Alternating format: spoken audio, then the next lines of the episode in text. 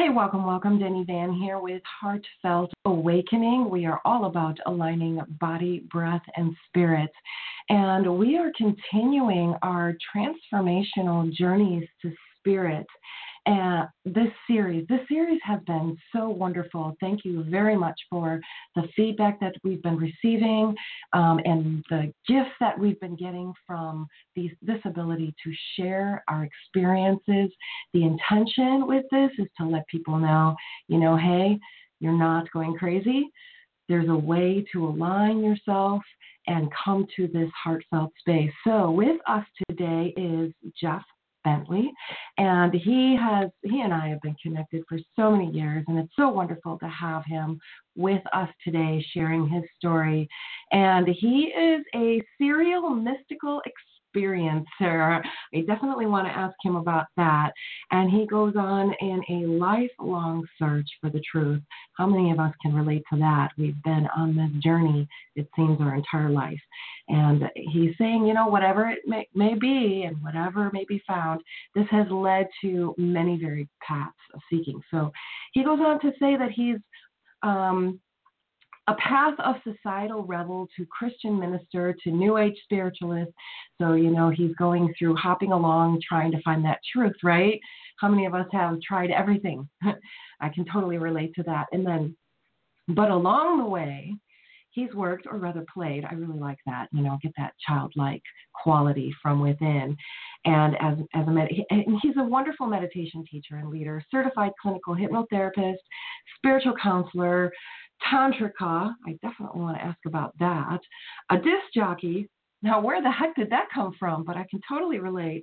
Auto repairer, business manager, or owner, various other endeavors, and sometimes even a healer. Whew, let's just call you Fletch, huh, Jeff? Uh, and, he's, and he's currently enjoying the experience of being semi retired and a full time caregiver to a grandson. So he takes care of his grandson full time. And his beloved wife, Rhonda, of 38 years. Wonderful, wonderful. So, Jeff, I'm going to get you on here because I, I want to go in deep. Hey, darling, are you there? I am here. Wonderful. Or can you hear thank me? You. Absolutely, I can hear you loud and clear. So, thank you so much for being on Transformational Journeys to Spirit with us well, because your story, and, I, and I know me. we've we've been connected. I want to say for more than ten years, maybe even fifteen years, and and we've kind of been on this path together and seeing each other uh, go through things on this path. So I want to get into um, all of the questions that I ask um, everyone on transformational journeys to spirit is what got you started on this journey? Was it one thing that happened, or what was that one thing that got you on this path? Well, probably birth. um, as I look back on it, uh, after you and I talked and I agreed to to come on here, I began looking more closely back, and I could see a lot of things um, that I never really saw before. that I was preparing myself for that big moment that uh, eventually happened, which is the one where people start thinking they're crazy. Um, I was basically preparing the path for that my whole life up until it happened. Um, being consciously aware of being on a spiritual path didn't occur until 1977. And um, that was a a moment where the world turned literally upside down on a dime. Right. Um, that I've listened to a couple of your your other guests uh, on this series or in this series, and they seem to have had similar kind of moments. Um, and I think a lot of people have had them. And um, for me, the I, I don't know how far you want me to go into setting it up, um, but yeah, I had been on the rebel path at that point, um, a conscious rebel path, and um, had dropped out of high school, was on the lam running for my life from a gang who wanted to kill me, and got talked into uh, were kind of forced into attending um, a private Christian school, and I did not want to go, but I went along with it. And a couple of days in, ran into an old friend, somebody who I'd known since oh, like seventh grade, um, who, despite the fact that her family hated me, she was always my friend. And I ran into her, kind of as it were, a quote unquote chance meeting. We we both know there's no such thing as that, right? Synchronicity, um, yeah. It's a wonderful dance, isn't it? yeah. So ran into her and in the course of our conversation she asked if I was still going to school at a certain place and no I wasn't. And where are you going now? And I muffled my you know, put my hand over my my mouth to muffle the words as I told her the name of the school. And she knew the place and began rattling off names of people and did I know this one and that one, the other one? Yeah, yeah, yeah. And uh then she invited me to a Bible study group at a certain church, and my first response was, "You know me better than that. I'm the one who always said I wouldn't be caught dead in a church." No, no, no. You should come. You would like it. No, no, no, no. Not not doing it. No, you should come. I work on Sunday nights. What time do you get off? Well, it was about that time, about that point in the conversation where my teenage boy mind um, took another turn and I had carried a silent torch for her for years, and I thought, well, maybe this is my shot, right? so I agreed that when I got off work that Sunday night, I would show up, even though their event would be over. And when that Sunday night came, I drove to the place she told me, which was an old Victorian house um, across the street from the church who was sponsoring, who sponsored the event. Got out of my car, walked across the big porch on this old Victorian house, stepped in the front door to find a dark foyer. And I looked around and said, huh, where is everybody? And I kind of, with an intuition, thought, maybe they're all in a front room up here behind this door. Well, I'd never been in this place before, so I was guessing. My timing could not have been more perfect because I touched that doorknob and turned it to open the door just as everyone inside were standing up and stretching and opening their eyes after their closing prayer. So I could not have timed it any better. And I took one look and said, uh oh. no, this isn't going to work because the first person I saw was a girl who me and a couple of other guys were uh, attempting to rape one evening, and we were um, deterred from our our course. Somebody saved her from it. Then I saw another a guy standing nearby her who I had beaten up, and another guy standing nearby whom I had stolen things from. And I thought, these people have to be thinking, there goes the neighborhood when I step in the door. And to my surprise, everyone welcomed me. Oh. And I walked through the place. You know, people were speaking to me. They were friendly you know, hey, glad to see you, and that kind of thing. And and to myself, I'm thinking, why are they saying that to me? You know. Then I run into this guy that I'd known since grade school.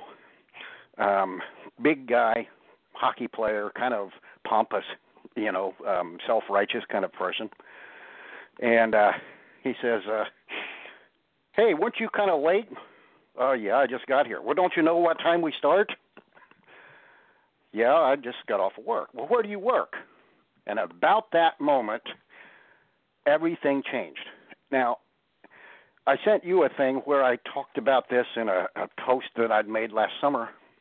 Mm-hmm. Um, I can never get all of the sensations in this anytime I ever try to describe it. Um, immediately, absolutely immediately, the world turned upside down um, I had this unbridled joy just bubbling up from somewhere deep inside that I didn't know what it was. I felt as if the weight of the world lifted off my shoulders. I felt as if all of the past had just been erased and no longer mattered. Um, the uh, other part of the sensation that I don't think I wrote in what I had, you know, what I sent you it also felt very similar to a very intense orgasm. Yes, it's it's an acceptance gasm. you were well, in a space of complete acceptance. Yes. Yes, and and I've recognized that in later years that it was the first time in my life that I ever experienced absolute unconditional love and acceptance. I had never had that from my parents, from my family, from anybody. And that and, was the know, first time I ever experienced it, that. It was it was so ex- important that you experienced that because you were describing some of the past experiences you had with some of those people in that room. And so there could have been this wall come up, and then that would have been the end of it. There would have been no mm-hmm. opening, you know. That's so what I expected. they that, they played a very vital role in this opening in you. That's wonderful. Uh, they absolutely did. Um, uh, I still look back with extreme fondness to the time I spent with that group because um, I was with them for about nine months after that night. But yes, literally the world turned upside down. Um, my plan had been to go to school for two weeks and quit. And uh, well, after that night, um, I had I forgot completely about that idea. Um, in fact, I forgot what my mission was that night, what, uh, why I went there. by the time the night was over, I didn't even remember why I'd gone. Um, that's how complete uh, that this moment of transformation was. When you say asking about serial uh, experiencer, well, I've had like seven or eight of that quality through the years. Mhm. Um, not that's not including all the little minor things, you know, that come up here and there, but seven or eight of that magnitude. So that's what I mean by serial. yeah, I have a having bunch of one them. experience after another, and each experience is completely different sometimes. So each yes, but like they share own. certain characteristics. Yes. Mhm. Yeah, exactly. that shift exactly. So you became um, so after that happened, uh, you went into and became a Christian minister and, uh, to a New Age spirit spiritualist. So it looks like you were still on a journey. Oh, I'm still on it. Still to this day. uh, I mean, as long as we are, well, a- until such time as we are absorbed back into the absolute, uh, we are still on a, a journey of some sort. Well, you know, the reason I ask is because you, like so many of us, I did the same thing. Um, I became a course junkie.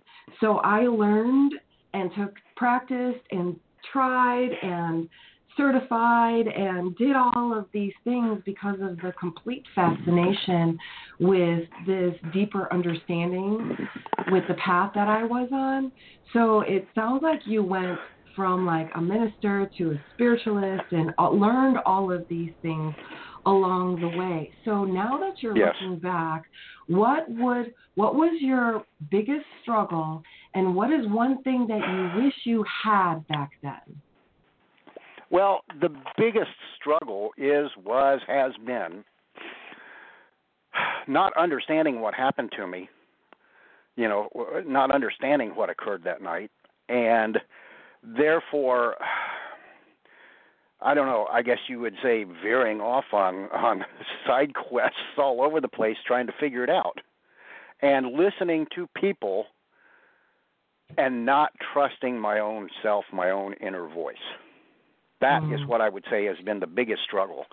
Um, so many times, the inner voice was absolutely right about situations. I mean, you know. Uh, I spent about nine or ten months with that group in in uh, well, it was in Illinois, uh, in the state where you are. Um, after that night in '77, and then was forced to move to Ohio, and I did not want to move. I did everything in my power, in fact, to stay there, and everything that I did to stay there, um, well, it didn't work, and I wound up having to move. And upon the moving, I was immediately recruited by a very different group, um, very different Christian organization, who were extremely evangelical, old fashioned, um, very different than what I had been experiencing.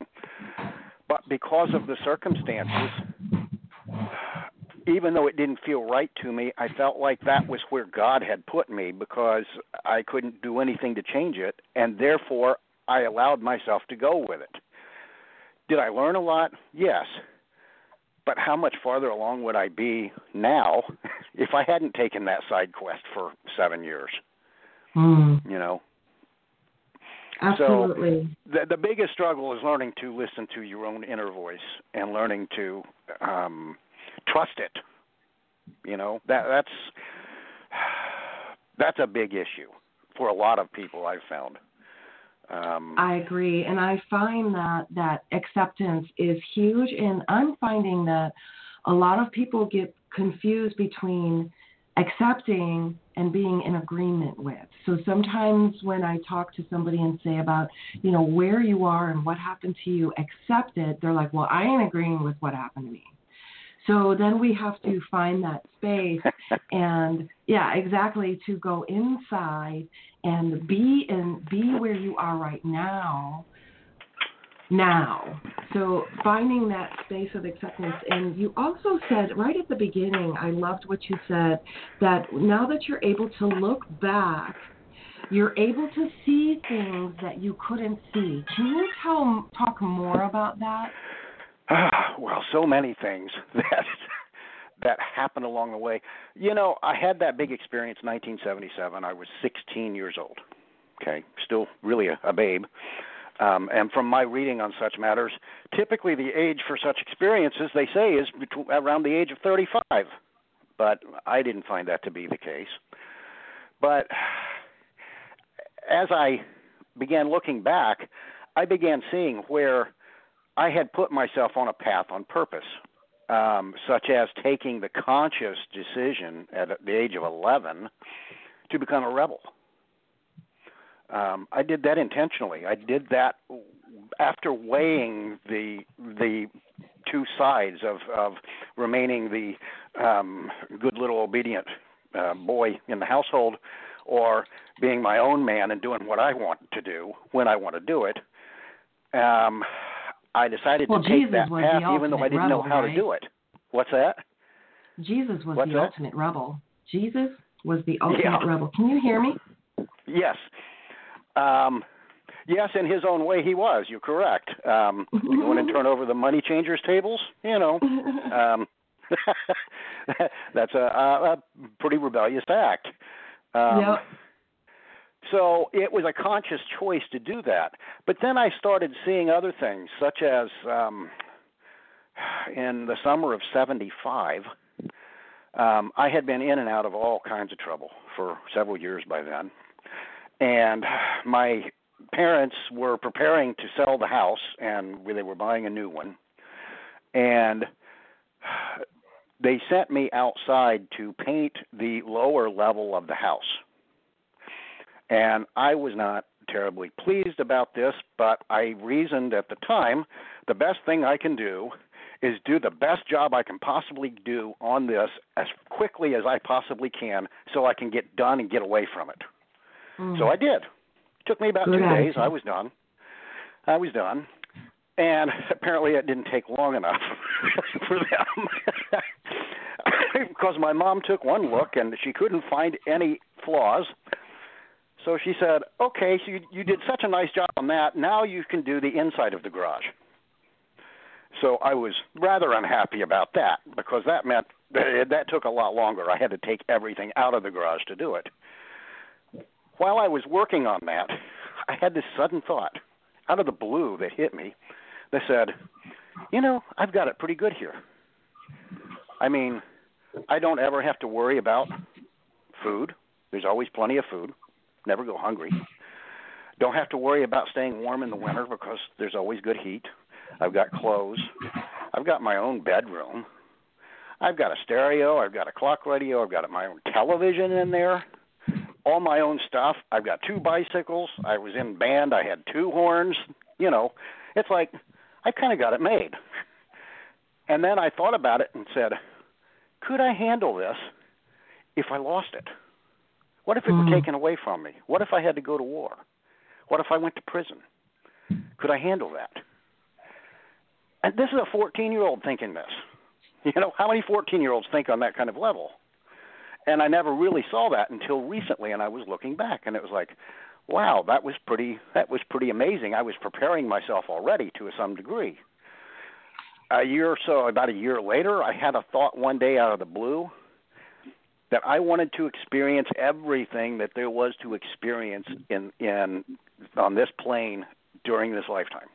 The highs, the lows, the good, the bad, the fun, the not so fun. Uh, I wanted everything, and it's like, what 15 year old thinks that? You know. Mm-hmm. And then later that same summer, um, I was tasked with painting the new house. and the new house was on three and a half. uh, no, I wasn't particularly good at it, but they were always trying to find ways to keep me out of trouble. Um, uh, I mean, when busy. I uh, it, in that summer of '75, um, I belonged to a Y League baseball or Y, you know, YMCA baseball league. I would go there in mornings and then go hang out in the neighborhood after that. If there were no baseball scheduled for the day, I went to a pool hall and hung out. For God's sake, you know, 15 years old, hanging out in a pool hall. Um, so they were always looking for ways to keep me off the streets, if you will. And even though we lived five miles from the nearest town in the middle of nowhere on three and a half acres, they were still trying to find ways to keep me uh, occupied and engaged. And the house was only four years old, but it was cedar uh, siding and had never been stained since it was brand new. So they sent me out to restain it, and that was a an arduous task. It was the house and the garage and a barn. And it was an arduous task because the wood was so dry that you put the stain on and it just soaked right in. Yeah. And um so but my dad was going to do all of the trim work. So on a Saturday morning, we get up at 7 a.m. and we go outside to work so he can work on this trim, and I'm to hold ladder for him while he's up high. And my dad did very, very well for himself in a, a financial sense. Um, and he had like seven weeks of vacation back then. But when he took vacation, he worked. And I was watching him up on that ladder doing this like he resented what he was doing, like he was angry about it. And I began to observe that, and I thought, why, what, what good does it do? I mean, this guy's making buku bucks. He's got, you know, plenty of vacation time. We got a nice house. He's got he wears expensive clothes every day to work. He buys a new car every year. Okay, but we don't want for anything but he can't enjoy it. What good does it do to have everything if you can't enjoy what you got? And again, I'm a 15 year old thinking this.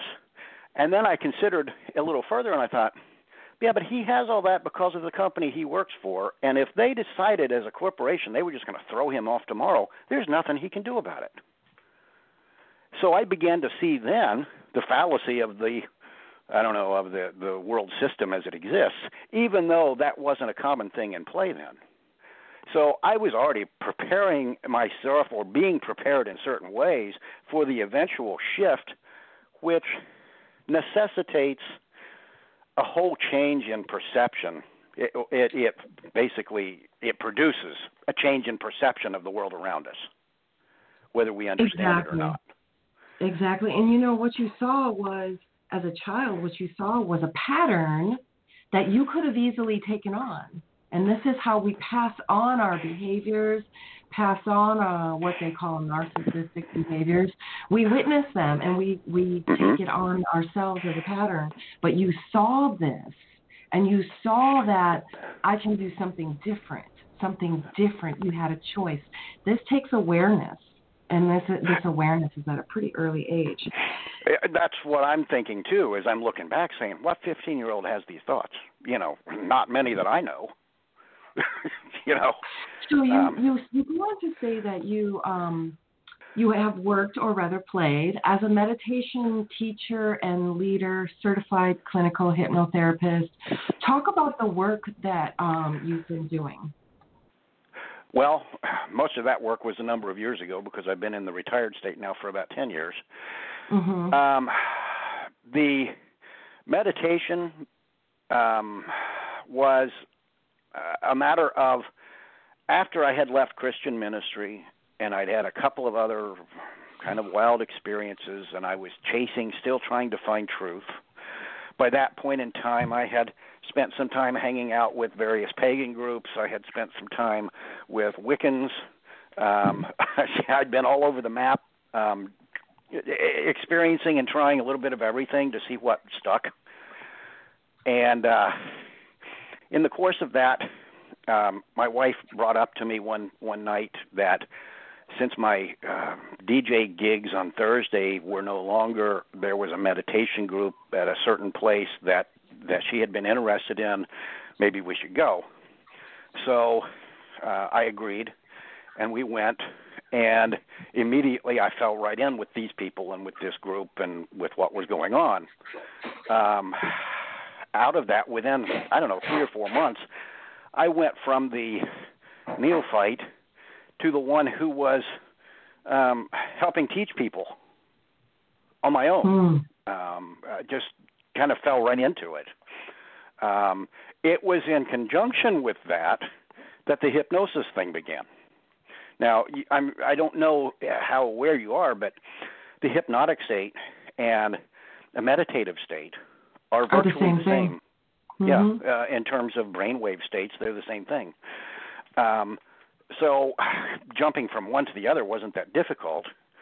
Um, I jumped to that though mainly because of helping a friend who was going to hypnosis school. So I don't know how far you want me to go into this one because it's going to lead into some other pretty deep experiences that happened. Yeah, Uh, well, I know with like hypnotherapy and stuff like that and meditation, they really do go hand in hand. So um, I, I usually um, tell people, you know, if you're dealing with past trauma, past baggages that you can't get past, they feel like blocks or shorts within your energy system. I always highly recommend some kind of tool like Mhm. hypnotherapy, EFT, meditation, going to Mhm. somebody else to kind of shake you out of that. So definitely, these Somebody are powerful you. tools. And these tools you probably used on yourself, right, before you use them on other people. So how do these tools help you personally? Well, the meditation tool helped me to calm down a lot. Um, in my years of seeking, I became almost hyper. Um, everything was quick, fast, in a hurry. Um, didn't have time to wait for anything. Um, just go, go, go, go, go. And I, I reached a state with my meditation. Um, I went for a spell of several months where my meditation was between six and eight hours a day. And I Mm. had another phase where I was three to five hours a day. Uh, Um, just a little side note, if you're listening to this, that amount of meditation, I, I just have to add this disclaimer, Jeff. That amount of meditation is is not recommended. so you were at a point. so you were at a point where you were basically were you using it as an escape, or were you really going inside and and being in this space?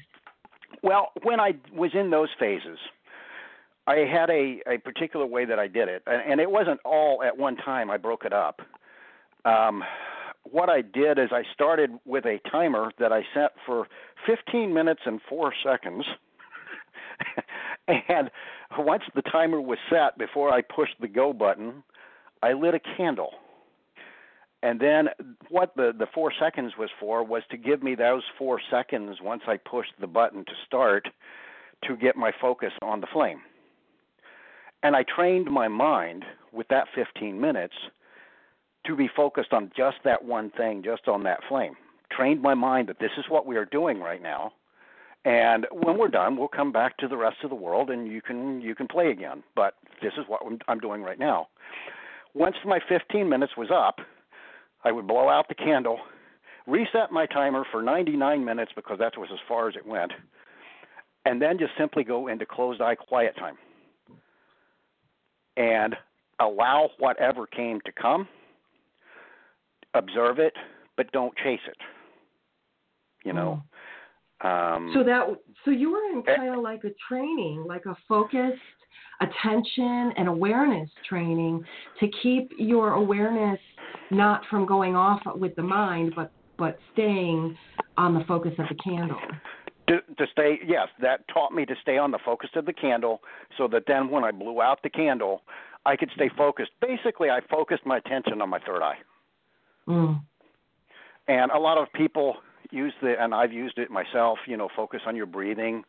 If I was having a particularly tough day with it, I would I would focus on my third eye, my third eye, but at the same time I would pay attention to my breath. and it, basically, I was trying to confuse the conscious mind or overwhelm it to where it would just say, "Oh, screw it," you know, and, and, and up. close yeah, down. quiet down. Yeah. Which is so a that's, hypnotic, that's a, a hypnotic yeah. technique. And it's interesting Um, because in spirituality, that's a transcendence. So Mhm. you're transcending, which means you're in a, a in a trance type Yes. state. Yeah. Yes. Um, in that state, I could lose all of my outer concern. That all occurred right as all of my businesses were dying, which is what forced me into a retirement that I didn't plan. Um, I had one that I had already closed, um, and another one that I was trying to get on its feet, but was struggling with a little bit. And I used that meditation as a way to, I guess you could say, distract myself from focusing on worry. Mhm. Worry is one of the most unproductive things we can do. Oh, it's such So- an energy waster. Worry is the va- uh, energy vampire. Sure is. And so I did that in order to, at that time, to short circuit my worry um, motor, which uh, in me, up until recent years, excuse me, my my worry mechanism was um, very very well developed. Um, so it was important to me to do that, and I could do that to such a degree that when the bill collectors started calling, I could just tune them out. And guess what? Everything worked out.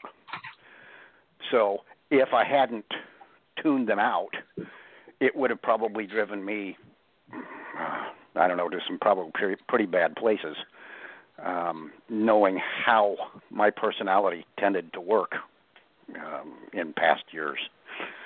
So it was very useful for me in that regard, but it also spawned another one of the mystical experiences. Came as a result of all the meditation.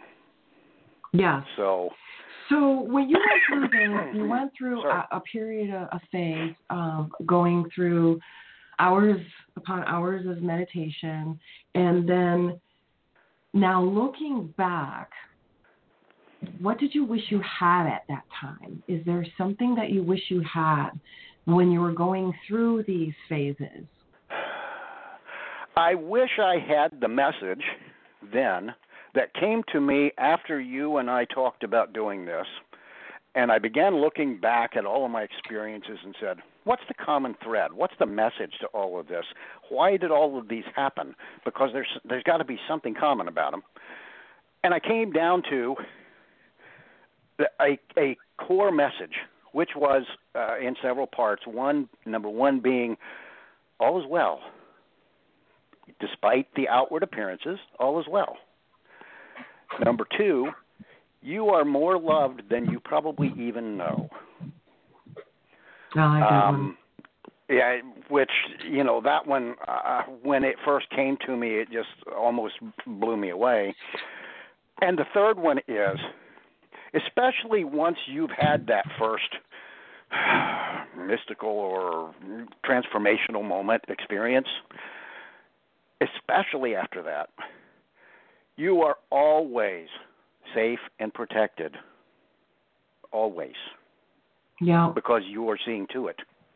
Because we are ultimately who we've come in contact with, the higher part of ourselves, when we have those moments. those transformational yeah. moments. Agreed. Those are wonder. Is that all the messages? All of those? Are there more? Because I wanted to um, ask you. you know, that's all that comes to mind at the moment. There might be more that I forgot. but those are powerful right there. But now that you've gone through, you know, you talk about being a rebel, a troublemaker, you know, actually maybe even a bully might come to mind. You know, at times. what would I would I would I want to ask you you know, now that you're looking back and pondering this, what would be your message to the younger guys that are that might be going through this, to the younger Jeffs out there? What would be your message to your younger self? Ooh, to my younger self. Well,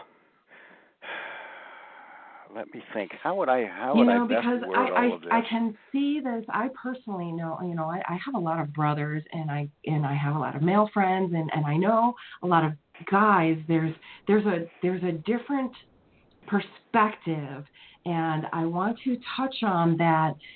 Um, this spiritual transformation is beyond um, being the man. is beyond. It is. It is, and it's also beyond being a woman. Absolutely. And the reason it's the reason it is is it, this came to me years ago, and I'm just recently starting to read other people saying this. Our goal here, our mission, is to balance the male and female energies within us. To learn to work with both. My my message to younger guys would be. Um, learn to get in touch to some, at least to some degree with that feminine part of you. Why is that? Because when you're in the physical form and you identify primarily as male, your spiritual higher counterpart will be female. And if you think about this from a biblical perspective, I think many times we got the inflection wrong. In the beginning, you know, God created the heaven and the earth, right? And he said, "Let us us, now who else was there? right? Make man in our image and likeness. So God created man, male and female created he them. Does that mean he created males and he created females, or did he create male and female? Well, if you look some, at all of the other mammals on the earth, so yeah, totally. I, I've been um, reading a guy recently who who's um, and he wrote this stuff over a hundred years ago, and his take on it was that God is bisexual. And because God is both. And that for us to be in our, as it were, higher mind, we have to also at least take on some traits of, of that. And I said, well, that's an interesting take. I'd never seen it quite like that, but it makes sense to me. Um, we are created as both because we are both because we created ourselves. so it's just which one pops out to the forefront in the physical sense and in our personality sense because yes there are some boys that act like girls and some girls that act like boys um, but be in balance or somewhat in balance with the higher and lower minds if you will with both the, the masculine and feminine uh, um, traits that we all carry. Learn to have a balance in them. Exactly. Um, and you know, I do come across a lot of people, um, male and female, all genders, that do get confused about this divine masculine and divine feminine. And let's just say a person, regardless of gender, and I know our limited minds think there's only two genders, male and female, but other species and other traditions and cultures have as much and uh, have as many as six genders. So mm-hmm. genders aside, think of genders as the uh, electrical things that we plug in. So we have an iPad, a computer, um, a printer, a TV, and so many other things. A light, a light. So we have like five or six things that plug in, right? That's kind of like genders. We have different genders, but what we're plugging into is positive and negative. Right. And that needs to ground. So the positive and negative is the divine masculine and feminine. So right. when we're in our masculine, we're in the human part of us. We're human beings. So when we're in the masculine, we're in the human, we're in the doer. we're in the planning and doing and all these things. Uh-huh. So we're in Uh-huh. the divine masculine, regardless of your gender. But to get into the divine Mhm. feminine, and guys have a tendency to want to do something, say something, fix something. They want to be in there doing something. And many, many They don't guys, just wanna including talk. girls, and you know what? Just talking is doing something, right? So but guys they don't see don't it that just way. wanna they don't just want to listen and hold space. And so this is Right. this is something both my husband and I got through. We've been together. You know, you've been with someone for more than 30 years. You know, Mhm. I'm going through something and it's emotional and he wants to judge it as bad. He's getting uncomfortable. He has a judgment or opinion on it or he's going to be uh, giving me ideas on how to fix it. And I Mhm. finally had to tell him, "Look, honey, just listen and hold space. Let whatever happens happen without trying to fix it. I was Mhm. able to go through my process of whatever was happening and feel held and supported and in a space where I'm not going to be judged. This Mhm. brought our relationship to a whole new level. So when Yep. guys, when you understand how your energy works and you are a complete circuit, you're the positive and the negative. You're the masculine and the feminine. The Mhm. um, part of the plug that you plug in that draws the energy in in its complete circuit and then grounds it. Regardless of your gender, you are that complete circuit. And so Mhm. when we understand that and come from this space of holding space for whatever's happening without trying to judge it or change it, this is a wonderful practice to Mhm. connect with this divine feminine within you. And it doesn't Yeah. make you feminine. So No. I, I totally agree, and and it's so important that you know. I wish I'd understood your- that, you know, 20 years earlier. And how would how would knowing that have changed your journey?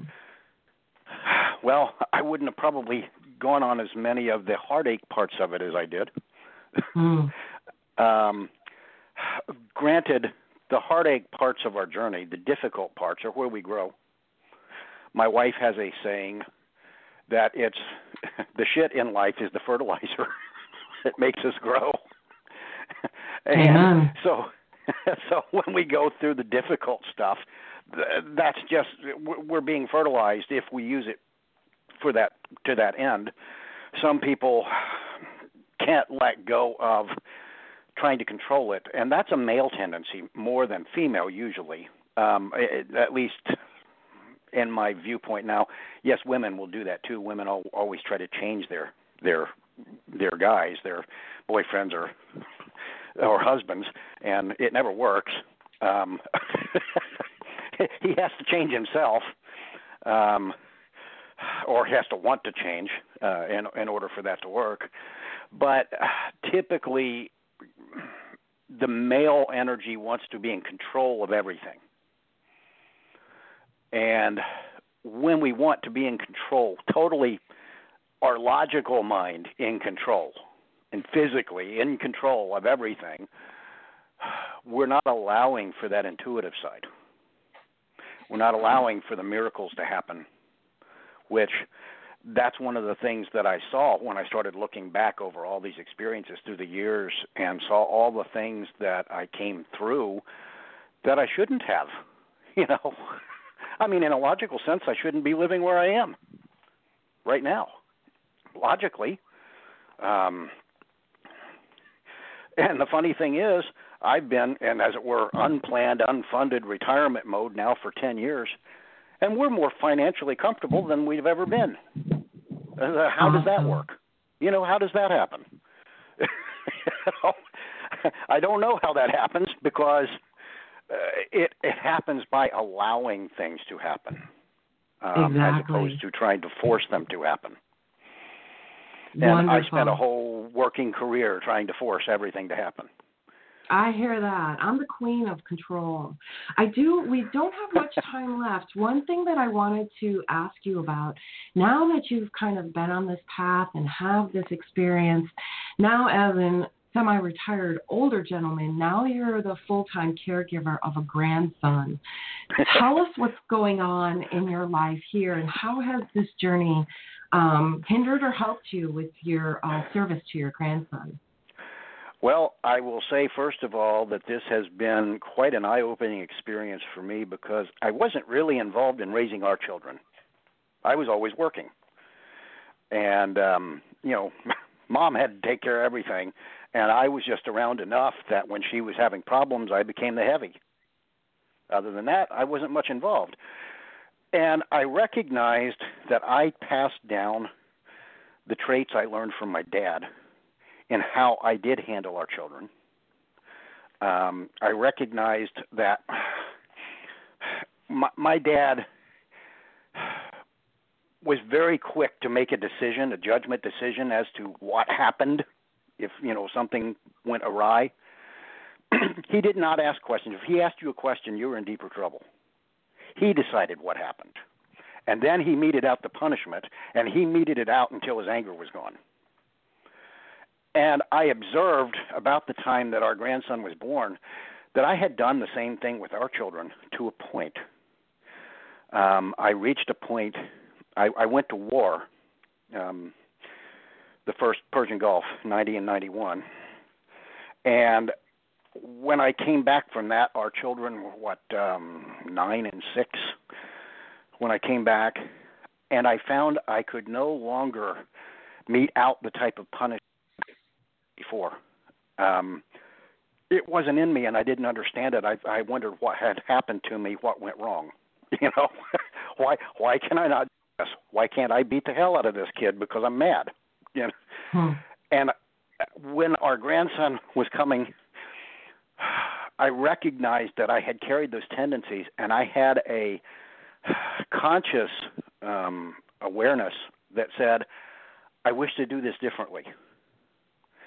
And I guess that's why I wound up with him. Um, his mom basically has um, abandoned him twice, and um, he's been full time with me uh, to some degree since he was about three years old um, and he turns 10 next month, so it's been a little while. But mm-hmm. I had a conscious, uh, made a conscious choice that I wanted to behave differently, and I wanted to treat him differently. And I have observed that our son, who also lives here with us, when he's around, he wants to jump quickly like I used to, and um, uh, be rough right out the gate. Whereas I have learned to be more quiet and back off and ask him questions. Well, Orion, why did you do this? Or why do you think you shouldn't do that? You know, and what do you think would be a better way of handling this as opposed to getting angry and going jumping straight into corporal punishment? Um, so I have had to learn that there are different ways, and I have noticed that he responds to me better than he does to his own dad. Mm-hmm. That um, I have no problems with him at all. In fact, in the morning, uh, getting ready for school, um, he, we have a routine. He takes care of himself. He knows what to do. He knows when to get it done if his dad or my wife are home, they want to be telling, "Oh, Ryan, you need to be doing this. You need to be right here now. You need to." I, just be quiet and leave him alone. He knows what to do. He'll take care of it. And he does. And when I get off track, he'll come to me, Grandpa, it's almost time to go. okay, you're right. I need to get up and get my coat on.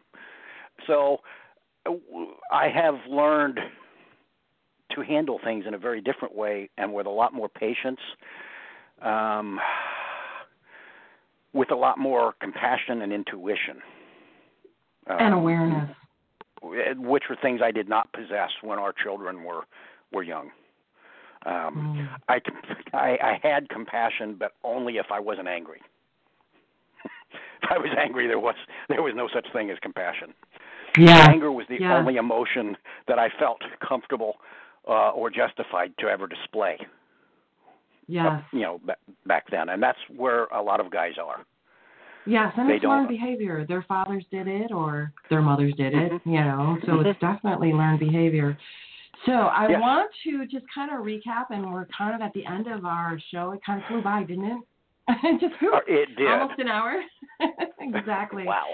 So we have been listening to Jeff Bentley. Thank you, Jeff, so much for being with us on our series, Transformational Journeys to Spirit. If you are listening later on, let us know in the comments uh, what's going on with you, how this podcast helped you, and how we can serve you better. So I want to thank Jeff for being with us and thank you for being with us.